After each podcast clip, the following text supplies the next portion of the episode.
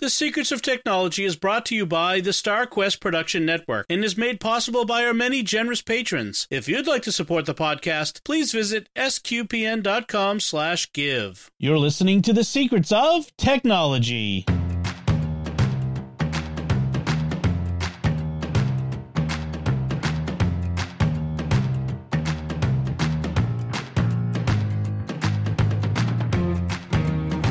Hi, I'm Dom Bettinelli, and you're listening to The Secrets of Technology, where we discuss the technology news that's important to you from a uniquely Catholic point of view. And joining me today on the panel are Victor Lams. Hey, Victor. Hi, Dom. And Father Joseph Sund. Hey, Father. Hi, Dom. Hi, Victor. Hello. And uh, before we get into our program today, I want to tell you about another show on the StarQuest Network you're sure to enjoy called Jimmy Akin's Mysterious World. And you can find that wherever fine podcasts are found or at sqpn.com slash mysterious. So I want to start off with some feedback that we've gotten on our recent episode uh, titled "Leaving LastPass," and this was we, some feedback we got in our Discord community, where it, which you can find at sqpn.com/discord, and in our Secrets of Tech channel. There, uh, user Roman Inquirer wrote, I have some doubts over leaving LastPass. No, just hear me out for a sec. Yes, they had bad breaches. However, because of that, one, because of that, it seems likely they will try extra hard to enhance security and eliminate this possibility in the future. Two, additionally, the breaches could have been the result of their being the main player in the password managing space. Biggest market share makes them the big tar- the target of many more hackers to begin with. In other words, the same thing could happen to 1Password or Bitwarden if everyone suddenly moves to them. And then JDub joins in and said, I'm with you there, Roman Inquirer. There have been so many breaches, and it's a matter of time before every big password manager gets hit. So, what do you guys think? Does he get a point? I wouldn't want to explain like away good cybersecurity practices by saying, well, if you're big, you're going to get hacked. And if you do get hacked, it just means you're going to be extra safe the next time. You know, it's kind of the fool me once, shame on you, fool me twice, shame on me type thing. Yeah, and it's like it's like Mark Twain said, you know, put put all your eggs in one basket and then watch that basket, right? So if all your passwords are in a password manager basket, you have to trust that whoever is is in charge of that is is watching that basket. I'm a I'm a little leery of the idea that, you know, they'll try, they'll try extra hard I'm not sure what that means. Like, I, am sure, I'm sure the people working there are uh, were already trying hard. Yeah. Like, uh, you know, that's not how hacking works, right? It's not that they're not they've been lax. It's that there was a hole in the you know the in the security, right? This kind of reminds me of you had the um Apple versus Microsoft argument of um, the insecurities of Windows versus Mac OS and the fact that Mac OS rarely had viruses, right? And they said, well, it's just because Mac OS has a lower market share, smaller, right? Right. Um, smaller market share. And so that's why no one's doing it. They've made the same arguments against Linux. Um, remind you that the entire internet's ran by Linux. right, every server. so I don't really put much to that argument. And so they're saying, well, it had a smaller market share and that's why Mac OS was better. Instead of the fact that the executive executable file system was poorly designed and right sustainable to viruses and errors. And so this has to do and I don't want to get, get deep into the weeds, but LastPass and Bitwarden and 1Password's designs aren't all the same. You're kind of comparing apples and oranges to do that as well for security protocol there. I mean, I'm looking at a at a list and it, it, this uh, statistics that show the the the share of the password manager market and LastPass was I, I don't know when this was as of, but it was at 21% in 2022, I think it says. You know, and the next one was 1Password with 3.85%. And then there were a lot of others. So yeah, I mean LastPass was the biggest guy on the block I don't think that's why people go after it because they're the biggest. I think they go after because there's a vulnerability. It I don't think it has anything to do with big or small. I think it has to do with is it have a vulnerability in it that that I can get through. And so I don't think it's really a matter of being the main player. uh, I mean, is it true? Like, because uh, well, that was one of the assertions that were made. Everybody's got vulnerabilities. It's just a matter of whether every, the people are trying to find them or, or you know are motivated to find them. I mean, is it? it do you, what do you think? Is it true that LastPass got caught just because there was more people banging on the door? Well, it's like uh, what's that? You, you, was it Eugene Kaspersky who, uh, when they, when they had a big breach or something, said, "Okay, you want you want a completely safe, you know, computer system, put it in a room and unplug it from everything, and then mm-hmm. it will be completely safe." Right. You know, and turn it off. Yeah. I mean, that's my my best ransomware protection. Right, is my hard drive that's backed up, unplugged, and locked in a safe. No, nothing's touching it. So I mean, the the bottom line is, I think, is what Roman Inquirer is trying to say, and and J Dub probably with him is, I'm not leaving LastPass because there's no reason to. That you know that this was uh you know this could have happened to anyone, and therefore it doesn't mean that LastPass is particularly bad. Um, but my response was, it wasn't so much the fact of the breach; it was the way LastPass dealt with the breach, mm-hmm. which was to cover up, minimize and delay letting bad news get out. Agreed? Yeah. And I'll just ask for his feedback six months later with their next breach that comes about. So right, because it wasn't Aww. LastPass's first breach either. That's the thing. But yeah, it's I just open like just an honest question here. So I don't use a password manager, but I do turn on two factor authentication using the authenticator mm-hmm. apps and stuff. So at this point, it doesn't really bother me too much if my you know passwords stored in my browser and you know I still flip over to the app to grab my my little you know token code and stuff. So are we getting to a point where that's more secure than than having a, a password manager that you know just passes passwords? Well, or is there some combination of the two? Is there is there a password manager that's integrated with an authenticator oh, app yeah. that'll do both? Oh, oh, there is. Okay. They all, I think the most of them do it now. They have the one time passwords. Like 1Password, you can put it in there. Yeah. Some some folks, some cybersecurity folks say you shouldn't be have your your uh, two factor inside your what password manager because if if the password manager yeah. gets breached, they've got both keys. Uh, I'm I'm not as worried about such things. I'm not a high high value target, and I'm not um you know, and I have pretty secure password on my 1Password vault, all that sort of thing. So I'm not as worried about it. I my my balance between security and convenience has shifted toward more convenience in that case. But certainly, you know, having two factor really makes a big difference in in the that security. So even if you had, you know, I think the big thing is really when we start moving to something like passkeys and biometric authentication and hardware passkey, which is, you know, your phone being the authenticator and that sort of thing with your biometrics. That sort of stuff is really going to make this sort of thing in less important. Like, you know, because it's not going to be about storing an alphanumeric code somewhere that someone can get. Um, it's going to be much more complex than that. All right. So, uh, I mean, in the end, it's really it's it's up to you and your your decision and well, your balance between, like I said, security and convenience. And if you feel like you're secure enough at LastPass, I'm not going to tell you that you shouldn't, you know, leave. Um, but for those who do want to leave and they don't feel secure at LastPass anymore, that's why we recorded that episode to give you your options. So. Yep, I th- I think even if he sticks around with LastPass, obviously still do your um your normal security steps, right? Of right yes, they're still there. Make sure you go through LastPass. You're changing all your passwords. You're changing your master password to your vault and all of that after that breach. And honestly, if I'm going to keep using them, I might be regularly doing my master password um, every few months that I'm changing that yeah. with LastPass, given their track record. Right. Right. Even though with most password managers, you probably should be doing that anyway, too. So Right. Yeah. The problem is, is the that one that master password is so good that changing it and remembering it every time is such a pain. yeah. But yeah, but you only have to change it in one place, and that's the big the big benefit of that. Under your keyboard, right? Yeah, that's right. You keep yeah. mine. So in case anyone breaks into my yeah. office, just look into my keyboard. So, all right. Well, thank you both, Roman Inquirer and J Dub, uh, for your feedback and uh, helping us have this conversation. Let's move on to our first segment. This segment is sort of a follow on from the last time the three of us were together back at the beginning of January.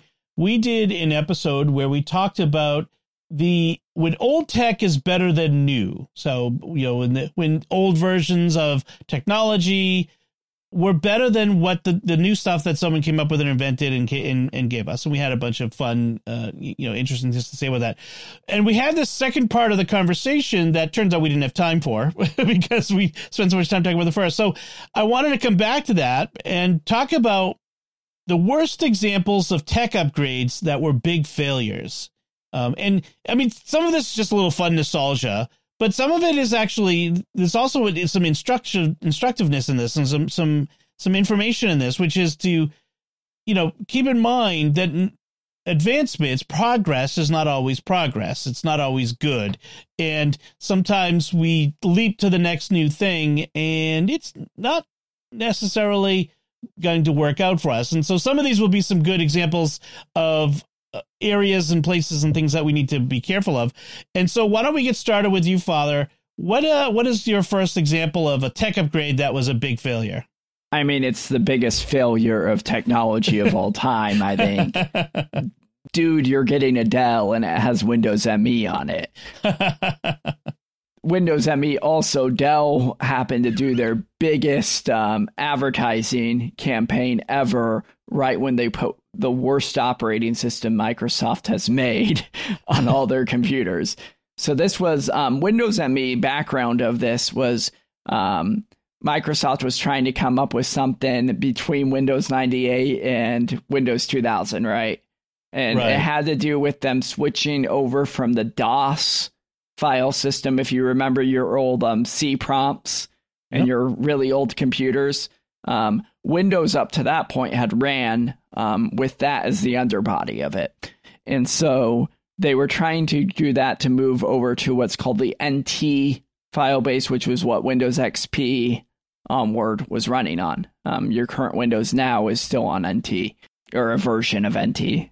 And so they tried to like halfway it and right. it didn't work. that was when you most often saw the um, window that popped up that told you that Windows has performed an illegal operation. Right. Um, over and over and over again. It was just a bad operating system. Um, that was also the um, blue screen screen of death you got quite often. That was kind of the origin of that joke was Windows ME. Right, right. Not the last place, but yeah. yeah, yeah. I added the second onto that, which was the precursor to Windows 7 was Windows Vista. Not as bad as Windows ME, but they didn't learn their lesson. yeah, it was it was another big underlying. They were doing the the foundation of the structure. Another big move forward they were trying to do, and it just didn't work out uh, as well either. Like with that, yeah, I remember. I remember lots of crying from my Windows using friends with Vista. So. And then the honorable mention we're really picking on Microsoft, but they messed up a lot. Windows 8, the original, when they dropped the start menu, was bad. right, right. They had a backtrack on that one. Yeah, a lot of a lot of these Windows upgrades were not great. XP was a good version.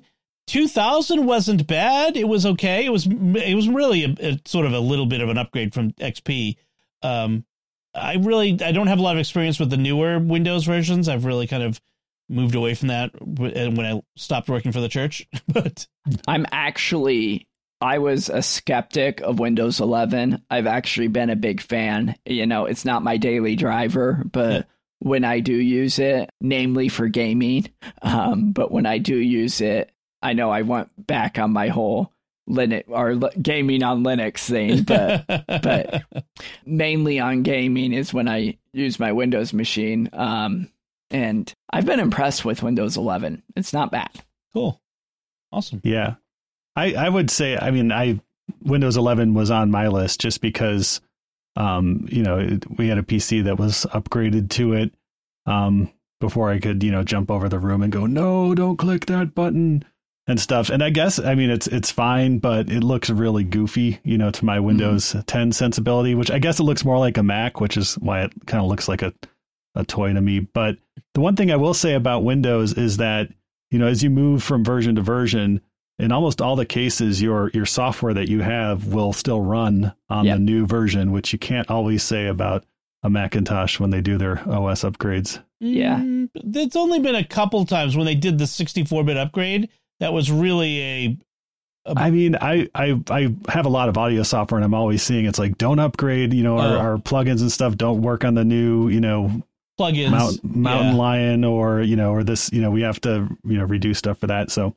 I've been yeah. impressed with. They have to do a little bit of an emulation layer between the old software that was running on the Intel chip versus the ARM chip, and I've been impressed that I don't yeah. even notice that it's doing anything. Actually, some of it runs better on the ARM chip than it was on the Intel chip, to be honest. Yeah, I have to say about the the thing about the like the audio software and those sorts of things. Some of that has to do with the fact that a lot of that software is originally written for Windows and has been ported, and the port doesn't quite isn't quite compatible completely, and so it breaks easy. And uh, but I get yeah. it, I get it. It's it's part of being in the minority software, you know, position that Apple's in. Victor, back to your one criticism on Windows 11. The other thing was that um, them suddenly arbitrarily deciding um, what hardware wasn't worthy of Windows yeah. 11. That could be listed on the failure upgrade failure things. Um, yeah. That they limited their market purposely, um, but arbitrarily. Just, but arbitrarily yeah. just seems silly to me. Yeah. yeah. like our like our laptop that has like a Dorito chip and it is not powerful at all. That was okay for Windows 11, but my like you know i7 8 core 32 gigabyte you know thing isn't ready for Windows 11 somehow because it's a Series 8 or something, right? Yeah, yeah. whatever. Right. Yeah. Okay. Yeah, yeah, that, yeah. So, well, let's let's round it out, and I'll criticize Microsoft too, and then we'll move on from there because because uh, my big one is the upgrade this is a Mac software. The upgrade from Microsoft Word 6 for Mac to Word 6 for Mac from 5.1. But way back in 1994, Microsoft Word 5.1 was efficient, it was useful, it was fast, it ran on the Mac hardware of the time, which was not very fast, let's be honest. Uh, and then 6 and oh and it was looked like native Mac software. And then Microsoft Word 6 came along and it was bloated, it was slow, it sucked up all the memory. It was it, and it looked like a port from Windows, it looked like a Windows app running on my Mac. And I remember back in those days when people were they were holding on to those Microsoft Word 5.1 three and a half inch floppy disks like they were gold. Like you pry these from my golden hands. I am not going to Word 6. And it wasn't until uh, Office 98 came out, I think it was, where where a lot of people I know finally agreed to move on from 5.1. People were using Nisus Writer. They were using all these other word processors that were available then. Word Perfect. Word yeah. Perfect, right, right. Which was, uh, there are still Word Perfect fans out there. Let's be clear. I, I know a few of them, including a uh, one particular uh, Superior Court judge in Georgia that uh, I knew on, on Twitter. Ninety percent of them work in um, Catholic parish offices. right, right. and uh, so yeah, Microsoft Word six was was just one of the worst software upgrades uh, among Mac software. And there's a lot there's a lot of comp- competition on that, but that was the one when I was thinking about this. That's the one that stood out for me. So, Father, what's your uh, your next uh, worst example of a tech upgrade? e-textbooks. Um, and this started really they were starting to push it actually when I entered college in 2005, which there wasn't really the technology yet for it, right? You would have been reading it on a LCD screen laptop that your eyes would be hurting for studying from hours. there wasn't the iPad around yet. The Kindle hadn't even come out yet, right? right? And they were trying to already force this on people and some colleges actually tried to adopt it um, and we'll get into one of the reasons we think that's for but then even when they pushed it with the ipad right you had um, you had uh what was that called? iTunes U was that what it was? iBooks iBook- author. But they tried to do ebooks with textbooks. I tried to teach from a few teacher editions with the and they just they were bad. I'd be I'd be in the middle flipping pages and you know I'd lose stuff. Um, they just weren't ready for it. And then Dom, I think you had a comment on Yes. one Well- of your big reasons there. the big reason they wanted to go to e-textbooks even before they were available, you know, the technology was ready for it, was because of the, the, the secondary market. When I was in college in the mid '90s, you know, where, where did you, where did you get most of your textbooks? You went to the bookstore, the college bookstore, and you went right to the used books textbook Yep. section first. And if there were used ones available, you bought that. If there weren't used ones available, you'd buy the new one. But God forbid you buy the new one because they were ten times as expensive. And then, of course, they, the publisher would come out with a new edition that changed three words in chapter seven, and the professor said you have to get the new edition, and nobody. That was that was how they used to get around having to, you know, the the used textbook market. And these books were even twenty years ago, twenty five years ago, they were a hundred dollars for a one semester textbook. So they they they needed to make people get rid of the used textbook market. And so how do you do that? E-textbooks can't sell them, right? You can only buy them once, and they're licensed to you directly, and you know you don't you can't sell it to the next person because they have copy protection and all that nonsense. And I just students didn't go for it, and they found every way possible. And students Yep. are very clever about this oh, they are. to get around it. They, they they found every analog hole, every way to you know print out the the texts and sell them to their friends and go you know five of them go in on one textbook and print out a chapter a week or whatever it was that they had to do, but they got around it. Um, and I, I don't know where the e-textbook market is now. I'm, I'm kind of removed from it, but it's They- pretty bad. They still charge you, yeah. Or they Remember still how Amazon got big originally? Like what Amazon started as, the, and people used it most as, was a used textbook market.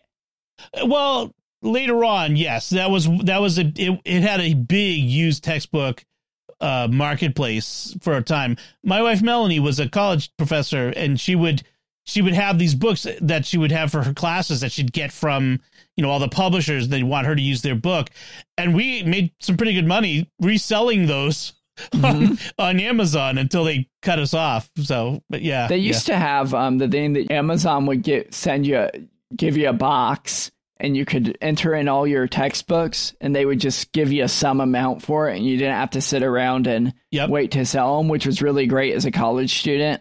That you know, give me five bucks for each textbook that I paid a hundred bucks for, and right. whatever it's going to get me beer next night or whatever, right? right. Um, yeah. I think So- i think textbooks should be included in the cost. I mean college has become so prohibitively expensive as it is.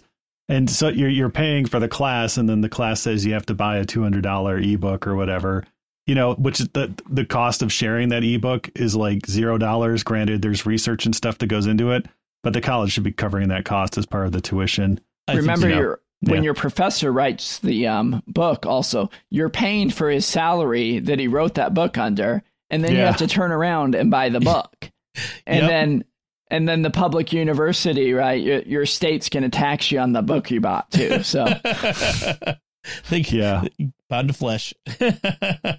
so yeah, that's a good one. Yeah, the e-textbooks, the big failure. I mean, maybe. I mean, inevitably someday they'll fix it, and that's a, that's a lesson with a lot of these. Is someday they they the tech is ready or it gets better or is fixed. But this this was when it just was the wrong time or the wrong tech or the wrong reasons, and uh, you know we got to fix later. I, you know, at some point do do paper books go away? I don't know, but you know, we'll we'll see. Uh, th- there needs to be a better way to do e-textbooks than this, and I think maybe you're on something, Victor. Is if if the if the schools were paying for it, they wouldn't be a hundred dollars a textbook. No. Yep. yep. And and here's the other thing with the paper book. When I have my kids reading, right, I have them reading Augustine's Confessions right now. They can't be sending out Snapchats while they're reading Augustine's Confessions on the paper Yeah. book. that's true. That's true. so my uh, next one is the Sony mini disc audio format. Sony mini uh, mini discs came out um, mid to late 90s, say, maybe around the turn of 2000, somewhere around there. I don't know the, exactly the date. And they were they were a marvel. They were a technological marvel. They were, you know, the the, the next step up from audio cassettes and CDs. CDs you couldn't record on at the time. This was a portable, recordable digital format with you know with interchangeable discs, and it was going to be the next big thing. It was going to replace CDs. You're going to buy your audio, your music on them. I don't think that was ever Sony's intent. Sony was so invested into CDs. I think that they intended the mini disc as a niche product for you know creators it was very useful to you know people who were musicians and creating music at the time. If you were a singer you had a band you could create a digital copy on a portable audio recorder hook a microphone in and you know yeah. bring that to your sessions and stuff. I don't think that sony ever intended it to be a mass market you know media just because they had their cd business they had even their cassette business at the time. Um, i think it was intended to be a niche product for for audio recorders but um, yeah, so it wasn't ever going to take a, uh, you know, when a CD costs, you know, 35 cents or whatever to 40 cents to manufacture. I don't think it was ever intended to okay. be uh, a, a, mass market consumer product. But, it, you know, my mom was a singer and, and had one and recorded herself and stuff. You know, at that time I was into like, you know, four track recorders and other digital audio recorders and I had CD burners and stuff. So, which were, you know, huge things at the time. Um, but yeah, so yeah, so that's just my my counter counterpoint that um, you know maybe not not meant as a as a consumer you know mass consumer product perhaps. The, uh, so I'll grant you that that maybe they weren't. I mean, I, I remember being hyped at the time as, and, and maybe it wasn't Sony yeah. doing the hyping, but um, but it, the timing was bad because while while mini discs stuck around for a long time, in in very niche uh, areas. Um, they re- they were it was almost immediately followed by you know um, digital audio players like MP3 players, yeah. the early ones before the iPod even, but you know like the Diamond Rios and the Archos and the these creative, very, yeah, yeah, creative, you know, and it really just got supplanted by the, the these cheap digital audio recorders and um it stuck around in journalism for a while. I know that there was a lot of those sorts of things mm-hmm. and in music production. But uh, I know that like Father Roderick, one of the founders of SQPN, um, his original podcasts were all in in 2005 Whoa. were all on a, a, Sony mini disc. I remember that. Wow. So yeah, um, early days, early days. Yeah. There's a I'll put a, a link to an article in the show notes from Slate uh, which is about how uh, Radiohead, the band, they recently, well, not you know, in the last several years, not twenty years ago, they released all these old recordings because someone stole a a bunch of 90s era mini discs with all this unreleased music on it. And so they just released the music to kind of make sure no one could make money off of it basically um, so the, the the person who stole it uh, reportedly demanded a hundred and fifty thousand dollar ransom in exchange for what, releasing it. Was he gonna upload it to Napster? right. Well, yeah. it wasn't that long ago. The uh, it was this was I think 2019, so it wasn't. Oh that, wow! It was this was post Napster, and uh, and so instead the band released all 18 mini disc recordings on Bandcamp, which is a uh, a streaming music service that you yeah. can very uh, fine one. Yep. Yes. Do you remember the little toys, the clips? Oh, that yeah. had the little music, like 20 seconds worth, that became kind of a yes yeah Then I get where you could, you know, listen to 20 seconds of the most annoying 20 seconds of Britney Spears "Hit Me, Baby, One More Time" over and over again. wait, wait the most annoying section. Which one would that be? Oh, yeah. oh, baby, baby. Yeah. That's, no, when my kids were, when my older kids were growing up, their video now was this thing. It looked oh, like yeah. a Sony Discman, but it had like this little one inch, like yeah. black and white or four color display on it, and it played a proprietary thing. And I actually bought the kit that if you had a CD burner, you could make your own video now like discs. So I would like make our home movies onto video now discs so that they could watch them on this incredibly defunct. If if you've never seen a video now disc, look at a YouTube video of one, and you'll you'll feel better that you have a smartphone and, and YouTube now. the the things we did Yeah. with, the, with that that old technology. So, uh, Victor, what's your next one you wanted to talk about? Yeah, I I think uh, this is going to be like my old man yells at cloud moment, but I I just I'm getting sick of like everything that has notifications on it. Like everything has notifications, like your phone, your car, uh, you know, your your appliances. Yeah, And and sometimes they tell you something like useful, but like you know, it used to be if you drive your car, you'd be like, oh, it's running kind of rough, or how long has it been since my last oil change? It's like, oh, I'll think about that later. But now it's like, boom, like your car needs an oil change. Every time you turn on the car, boom, you need an oil change. And sometimes it's useful, like, you know, if you have a tire that's that's going flat or something, it can notify you that. But it just seems that there's a lot of noise and everything's competing for your attention nowadays. And and um I remember when technology was just kind of it wasn't so all pervasive and it was something that you could engage with and then you know disengage with but it just seems as we've upgraded you know now it seems that that notifications and you know things popping up has just become part of the part of the bargain the expectation and you know do do i need to you know see all these different notifications no i don't It feels like everything's beeping at me all the time. Yeah. I don't know. My watch tells me when I need to pray morning prayer, daytime prayer, evening prayer, when I need to be going to bed. Well, so my fridge, you know, like I get it. My fridge will ding when the door gets left open too long. I, and and you can turn it off when you're putting the groceries away. I get that. But then you know that dings, and then the the freezer dings, and then you know the the Echo it will ding randomly. Hey, just thought you might want to buy some from Amazon right now. It's like shush, and then you know I, I agree. And then the the the smoke detectors will ding every once in a while, and yeah, everything just feels like. And you talk about the like the low the low tire thing in the car. Every time I get in my car, it's winter. The tires will be lower. You know, Yeah. Like can I can I adjust when it tells me because it's constantly telling me. I just, yeah. we get notification fatigue and we stop paying attention. Just like car alarms. Do you do you know anyone who goes to look anymore when a car alarm is going off? Nobody No. does. It is the most useless technology now because everyone has car alarm fatigue because there's too many false alarms.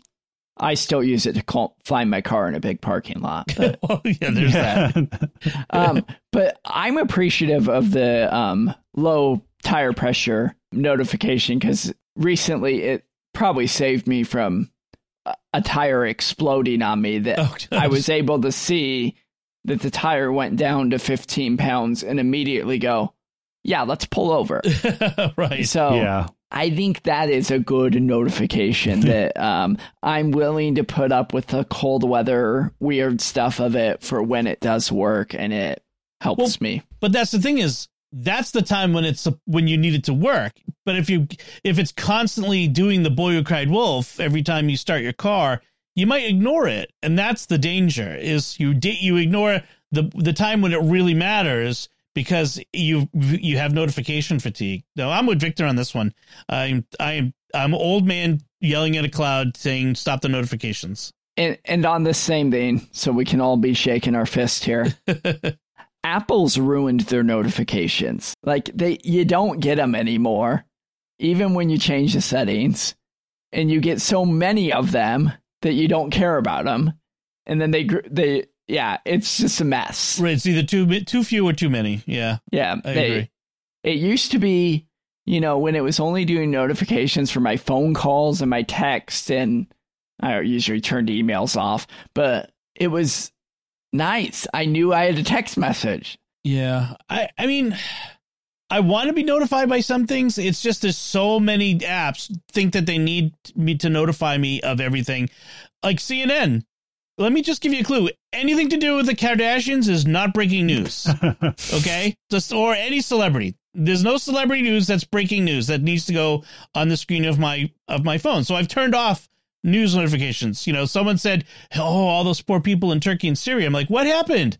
Because I didn't know because I've turned off Yeah. breaking news on my phone. Like it just it drives me crazy. I same thing with actually texting with my family. I, I, I no one in my family listens to this podcast my with my siblings i i always hide the alerts on the message group the message group because my family will start texting and that's like going back and forth man my phone is blowing up like for nothing stop Yeah. Shush. It, yeah, it drives me crazy a little bit. You hit a you hit a nerve here, Victor. Yeah, I need to mute mute the conversation, but then I need to set a notification to remind me to unmute the conversation so I don't miss something. Late. Yeah. yes, exactly. Oh man. All right. Uh I guess it let's see whose turn is it now? Oh, it's back to you, Father. What's your uh, next one? We're gonna pick on Microsoft again. okay, good. Internet Explorer to Edge. And we're not talking about when Edge decided to go Chromium in the latest version. Again, we're talking good. about Yeah. the we're talking about the Windows 8 version of Edge that didn't know if it was a tablet or a computer, wasn't compatible with Internet Explorer, was just a nightmare. They really didn't know what they wanted it to be. They didn't know if they wanted it to be a replacement of Edge or of Internet Explorer or not. And that hiccup made it Internet Explorer live way too long. Well, that's the thing. Actually, that's a good. I was going to say is Internet Explorer was a was a pretty bad browser to begin with. It was horrible. It yeah. the virtue of being on a many many computers. But I mean, I remember back in the bad old days of programming websites where you had to set up separate versions for IE Yeah. versus everybody else. Um, and and frankly, bad Microsoft browsers gave birth to Firefox and and uh, Chrome, really Google Chrome. But uh, yeah, the Edge made kind of made uh, Explorer live longer than it should have because they just didn't have a good replacement for it. Yeah, that's a good one. A good In one. on in all honesty, with their marketing, somehow the new Edge caught on, but I think they should have probably just got rid of the Edge name and did something else. right, But right, because it kept the, the same stigma. So I'm going to pick on Apple, and I'm going to say the, the Apple Watch Edition. Now, when you if you guys all remember when Apple Watch first came out, they had you know like normal expensive versions, like you know uh, what was it, uh, steel and I don't know plastic or whatever it was. No, they didn't have plastic, not Apple. But then they had the gold plated ten thousand dollar Apple Watch that was for all people the people had more money than sense, me- meaning like celebrities and billionaires, and they had they people would go out they spend ten thousand dollars on it, and then in a year or two the pho- the the watch was obsolete. It was time for a new ver- new ep- a new uh, series, new uh, um edition of the watch, and what a waste! Ten thousand dollars. You couldn't upgrade it. You couldn't do anything with it. Just throw it away. well, if Kim Kardashian was wearing it, she could turn around and sell it for fifty thousand dollars, Yeah. right? Right, because it was on Kim's sweaty wrist, I guess. How much? How much would that gold be worth now? Know. What's the market Yeah. for gold like? Yeah. Yeah. I don't think it's super super hot at the moment, but I could be mistaken. Not ten thousand. I mean, the, Yeah. so the Apple Watch is a good technology, but this idea of the watch as as high fashion accessory that you know in this in the luxury brand space was just a terrible idea on Apple's part. It was I don't know what they were thinking, why they thought this was a good idea. I'd love to sit in you know to to read the you know the 10 20 years from now the memoir that somebody writes about this terrible idea at apple um, why they someone thought a $10000 gold watch was a good idea. It just just boggles me. I mean, digital yeah. watch. Gold I mean, digital if- watch. Yeah. If they didn't have the supply, you know, the supply chain set up to sell, you know, millions of them, you would raise pricing, you know, make it inaccessible to everyone, but you know, they're they're early adopters or, you know, create manufactured scarcity or whatever, you know, the perception of, you know, of of luxury or value there. But so I yeah, from a, marketing perspective, it, it may make sense, but still, just if anybody spends that amount of money on anything, you know, you'd expect it to to last. I would I would think for more than a year or two. Right. But- Exa- exactly. Yeah. It was such an ephemeral consumption. It was. It wasn't. You weren't investing anything. You were just consuming. It's conspicuous consumption.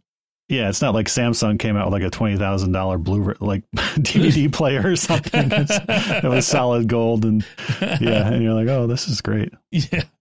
So Victor, why don't you give uh, take us to the last one here, and then we'll uh, move on to uh, Yeah, the rest of the show. I'm I'm actually I'm pretty forgiving when it comes to to tech, you know, and stuff. So I I really don't don't have one. I've had like personal upgrades. Like I had a bad iPhone upgrade that you know when I would um it, whenever I would go to plug it in, it would suddenly like turn into like it would get very, very, very hot, and then it, and then all this other stuff, and I got concerned by that. So I was like, maybe I'll give this Android thing a try at that point.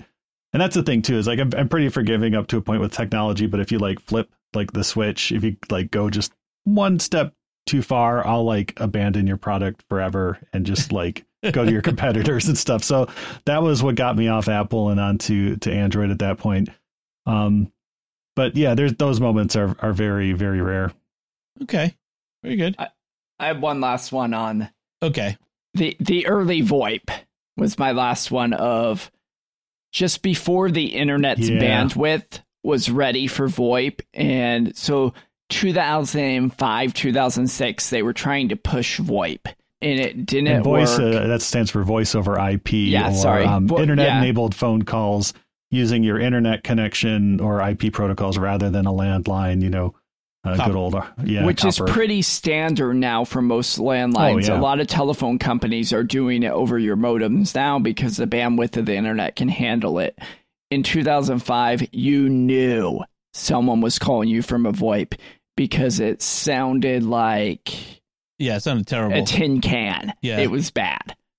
Yeah, I was an early adopter with Vonage. I um, Oh, yeah. when I was first married, and we got we had a Vonage number.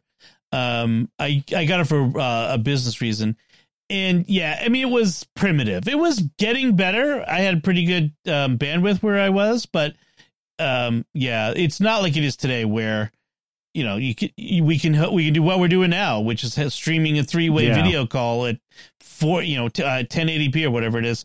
Um, it's it's much better now. I mean, even doing this compared to four years ago when we were doing these over Skype, and Skyping was a verb for sounding like a Cylon and you know yeah. dropping uh you know frames and the sound going out and all that sort of stuff. It's much more rock solid these days. Well, even the I hate to praise COVID, but I think the advancement in a lot of the video te- technology happened because Oh people started using it. You've seen the quality since 2020 just immensely better. Yep, that's true. That's true. So we end on a on a note where we have an example of something that's better than it was. Yes, all due to a global pandemic. Good night, everybody. All right. Before we move on to our headlines, I want to take a moment to thank our patrons who make it possible for us to create the Secrets of Tech, including Michael C., Joseph O., Keith M., Wojciech D., and William M. Their generous tax-deductible donations at sqpn.com slash give make it possible for us to continue the Secrets of Technology and all the shows at StarQuest. And you can join them by visiting sqpn.com slash give. So, Victor, I saved this one for you. I've had this headline uh, hanging around for a while because you said you wanted to talk about this. The headline is Mysterious antennas are appearing in Utah's hills and officials are stumped. So the story is that these these antenna installations that's an antenna, uh, a computer box, a solar panel, um, in these inaccessible locations. Not this says hills. Like these are well in the east we call them mountains. Uh, you know, in these installations that they said were, were drilled into solid rock. These are not ephemeral fly by night. Someone's dropped them there, sorts of things. And there's a lot of them. And they're having to go up and pull them down as they find them because they're on public lands and they don't have permission. And no one knows what they're for or what they're doing. Victor, you got a theory? Yeah, so at first I thought they were actually like some people doing something kind of cool, like maybe setting up their own mesh network in case there's like a grid down situation. They can still, you know, text their family in the neighboring town or, or call them and stuff. But um, reading the articles, uh, it you know, and they mention basically that you can use these sorts of uh, you know antennas and and uh, you know solar panels and stuff to mine uh, like helium, which is a type of cryptocurrency. I don't understand exactly how how it works, but this is the the way you do it. And so I think it might just be people trying to trying to make a buck or two, um, which isn't isn't as cool. But uh, you know, you have to admire their their dedication um, to it. What's what's kind of strange too is that there hasn't been you know the story ran initially in early January, but I I was looking around and I haven't been able to find like an update to the story. Um, you know, in the next month if they've if they zeroed in. So I think the explanation that people are are settling on is that it's some sort of cryptocurrency mining type situation, um, rather than any sort of end times prepper, you know, second internet type thing, which would which would be kind of cool too. Which is weird because in the Yeah. story they say they can't be making enough money like with the on this crypto mining this crypto given how much each of these installations has to cost you know Yeah. it, it's kind of wild Hold on, you're assuming that the crypto miner miners are logical thinkers. yeah, well there's that i just i i, I think it might be you know I, I i don't know some sort of criminal enterprise thing i don't know it's like yeah. I, I mean, the the last week where we have balloons like flying overhead and stuff too. Now, I mean, it could be it could be anything. Anybody could be leaving these things Well, up there, right?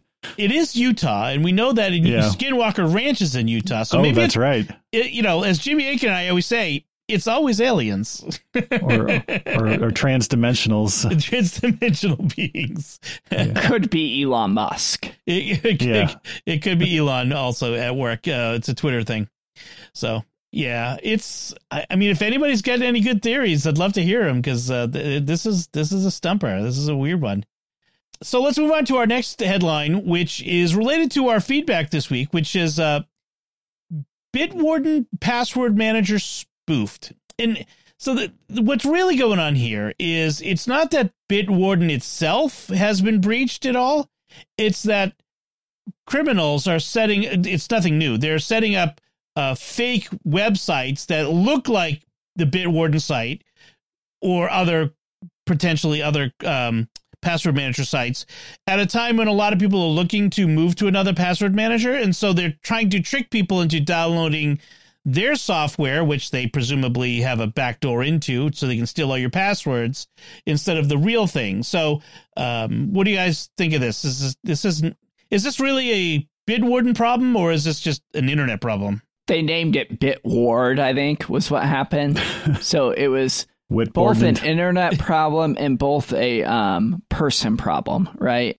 yeah. The classic thing that the problem with your computer is sitting between the computer and the chair, right? right right And so it's it's both an education problem and an internet problem. I don't think you can blame Bitwarden for being spoofed though. Um, right They're still like I'm not any less secure from using Bitwarden because this happened. And so that Right. that's why I don't blame Bitwarden, right? I my passwords are safe even though this happened. So you can't put the blame on them.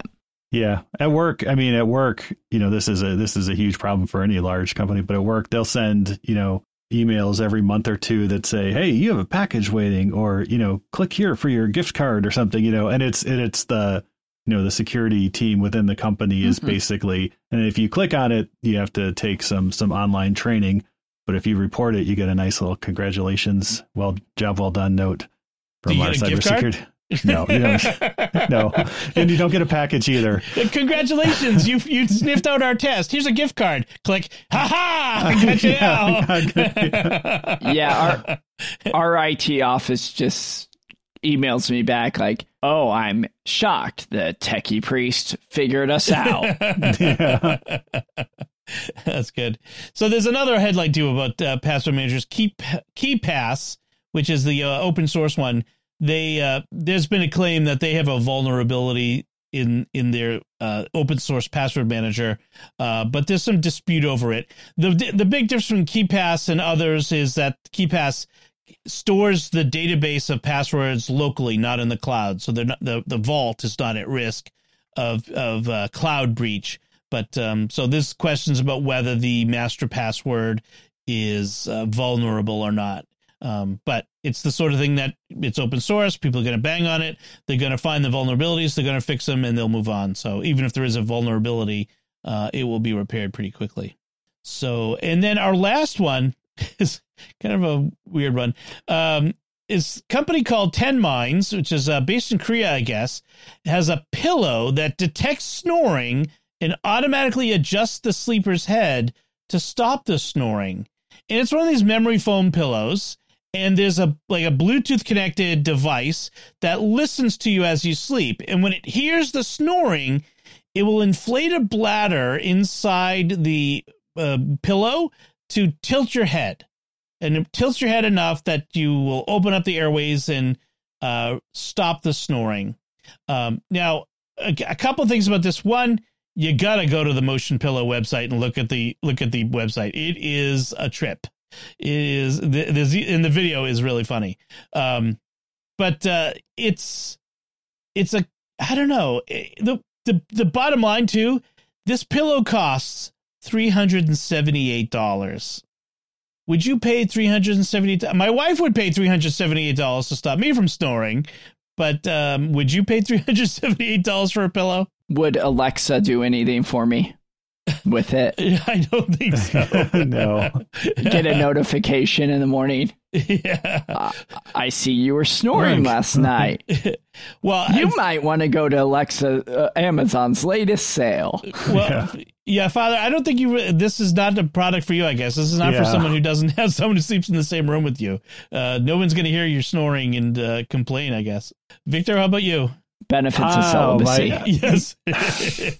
Yeah, I don't I don't know. See, that's that's the thing too is like you have a problem and it's it's probably worth at least, you know, $400 for you to solve it, but if, if you're not sure this is going to solve it, yes. or or like solve it permanently, you probably wouldn't spend the money on it. Like how long does an inflatable, you know, cl- like Bluetooth enabled pillow last? You probably know? probably longer than that ten thousand dollar Apple Watch. yeah, exactly. yeah, I mean, it's a. I mean, it's a good idea. You know, I've, the other. I just remember, like, you know, obviously there are the breathe right strips that some people can wear. I remember yep. that that um, I don't know if it was like a Hammacher Schlemmer, you know, catalog or whatever. The you know those those weird shopper know, image. Yeah, I, I remember this is what you know when I was growing up. There there was a shirt that they were selling, and it had like you know, in the back of the shirt there was like this pocket sewn in, and there was like I don't know, uh, some sort of plastic mass or something in there, and so that if you were sleeping and rolled over on your back, you know, it would be very uncomfortable because whatever was in this nightshirt would be poking into your back, and that would cause you to to roll over onto your side and stop snoring. And you know, so that's maybe a low tech uh, you know option too is is just you know so yeah. so something very uncomfortable into the back of your shirt and and I'm sure I have some millennial par- parishioners um, who will tell you an essential oil that will um, solve that problem. Oh yeah, just put a diffuser, just put a diffuser in your uh, yes. But yeah. I mean, yeah, I mean, there's probably lots of other things you can do. Like, is is the air moist enough? Is you know, you know the part of the problem is there is one flaw in this is that it only works with people who are back or side sleepers. This does not help if you are a, a stomach sleeper, as I am. Uh, actually, I'm a roller. I, I'm all over. But um, if you if you at all sleep on your stomach, you can't use this pillow. This is not designed for that. It's one of those contoured memory foam pillows, which I I hate. um, you can't actually get it on Amazon right now. It's just currently unavailable. Yeah. We don't know if it'll be back in stock. Although Motion Pillow did win a CES Innovation Award this year, so they were at CES in 2023. So I don't know what the deal is. The the tech that doesn't exist conference. yes. So well, in 2022 and 20 they they've been around a while. They they start like 2019. I think they were selling it. So I don't know what the deal is with them. Maybe they have uh, some supply chain problems. So if you go go to their website, see if you can get a hold of them, see if you if you really want it. Uh, I'll put a link to the website in the in the show notes because it, like I said, it's a it's a it's a, a hoot to look yeah, at. Yeah, reviews on Amazon are mixed. Some people say it works. Uh, one just the, the title says, "I am wide awake in a quiet room and it moving my head." so if, if you've yeah. ever wanted to lie awake in a quiet room and have a pillow move your head around from side to side, this might be the uh, I'm sure there's a really entertaining review on Amazon somewhere yeah. too. Yeah, my uh, my wife's a very light sleeper. This would wake her too. I think that would be that's another person it wouldn't work for if you're a light sleeper. Yeah, I'm hoping it gets that doesn't sound like you know an air compressor like firing up, you know, in the middle of the night.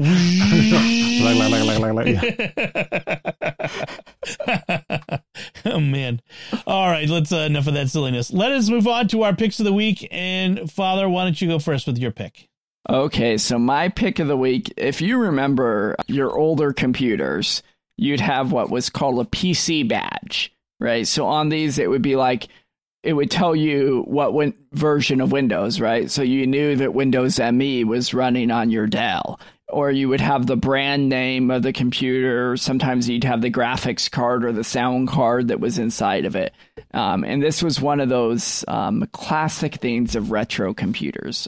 And as I've mentioned before, I collect retro computers, and these are one of the things that goes bad. So my pick is I have this website that actually remakes and sells those um, PC badges, and it's called Geek and Spiel they make them really well. They're domed. They make the domed ones and the flat badges. Um, the one I most recently got wasn't a retro badge, but a custom badge. My custom computer, um, I have fittingly named HAL, which, if you know your 2001 Space Odyssey, you get the yep. the joke there. Um, and so this has the red eye of HAL with the speaker and the label on it. So the front of my computer. Um, if you go on our Discord, I think I posted it on there. The front of my computer looks like HAL now because I was able to get the badges from that. And they're an affordable site, like two ninety nine, three ninety nine for these stickers. I have my I order my Windows and my Linux sticker. I have the classic Windows 3.1 sticker for my brand new computer that has Windows 11 on it, just because I like the Windows 3.1 sticker. yeah. So, uh, good site if you have some old computers you want to make look a little nicer. I kind of want to put one of these Intel Inside Pentium stickers on my Mac Studio. That would be. Yeah. Kind of... I, I do like how they have a lot of Y2K stickers, you know, like make sure to turn off your PC or like, you know, safe from Y2K, you know, the stuff that we had back around that time. Yeah. Yeah. Oh, right I to... do have, I do have one of those back on my shelf, the um, Y2K sticker. Yeah. Oh man. Egghead software. Oh yeah. wow. It, like yeah, this... it has a lot of your niche ones too. That Cyberdyne, like Skynet. Yeah, it's a trip down memory lane. Turtle yeah. Beach. The guy who runs it, really friendly guy. So, I want a Beagle Brothers software uh, sticker. I don't know if anybody remembers that. That is a deep cut.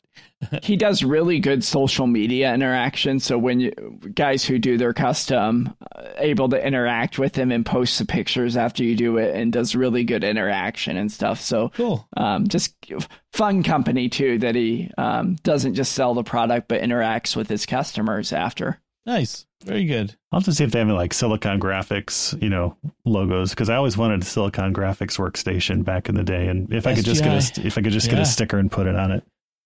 yeah, really. All right, Victor, what's your uh, pick this week? Yeah, so I've been you know doing a lot of uh like 3D printing and a lot of um you know the projects and stuff. Uh, I'm working on a couple of of you know clocks that use you know microcontrollers that are connected to the internet to set the time from you know over the internet and stuff but a lot of it um, and a lot of the models and action figures and stuff that i'm printing and putting together relies on you know parts that need to be glued together.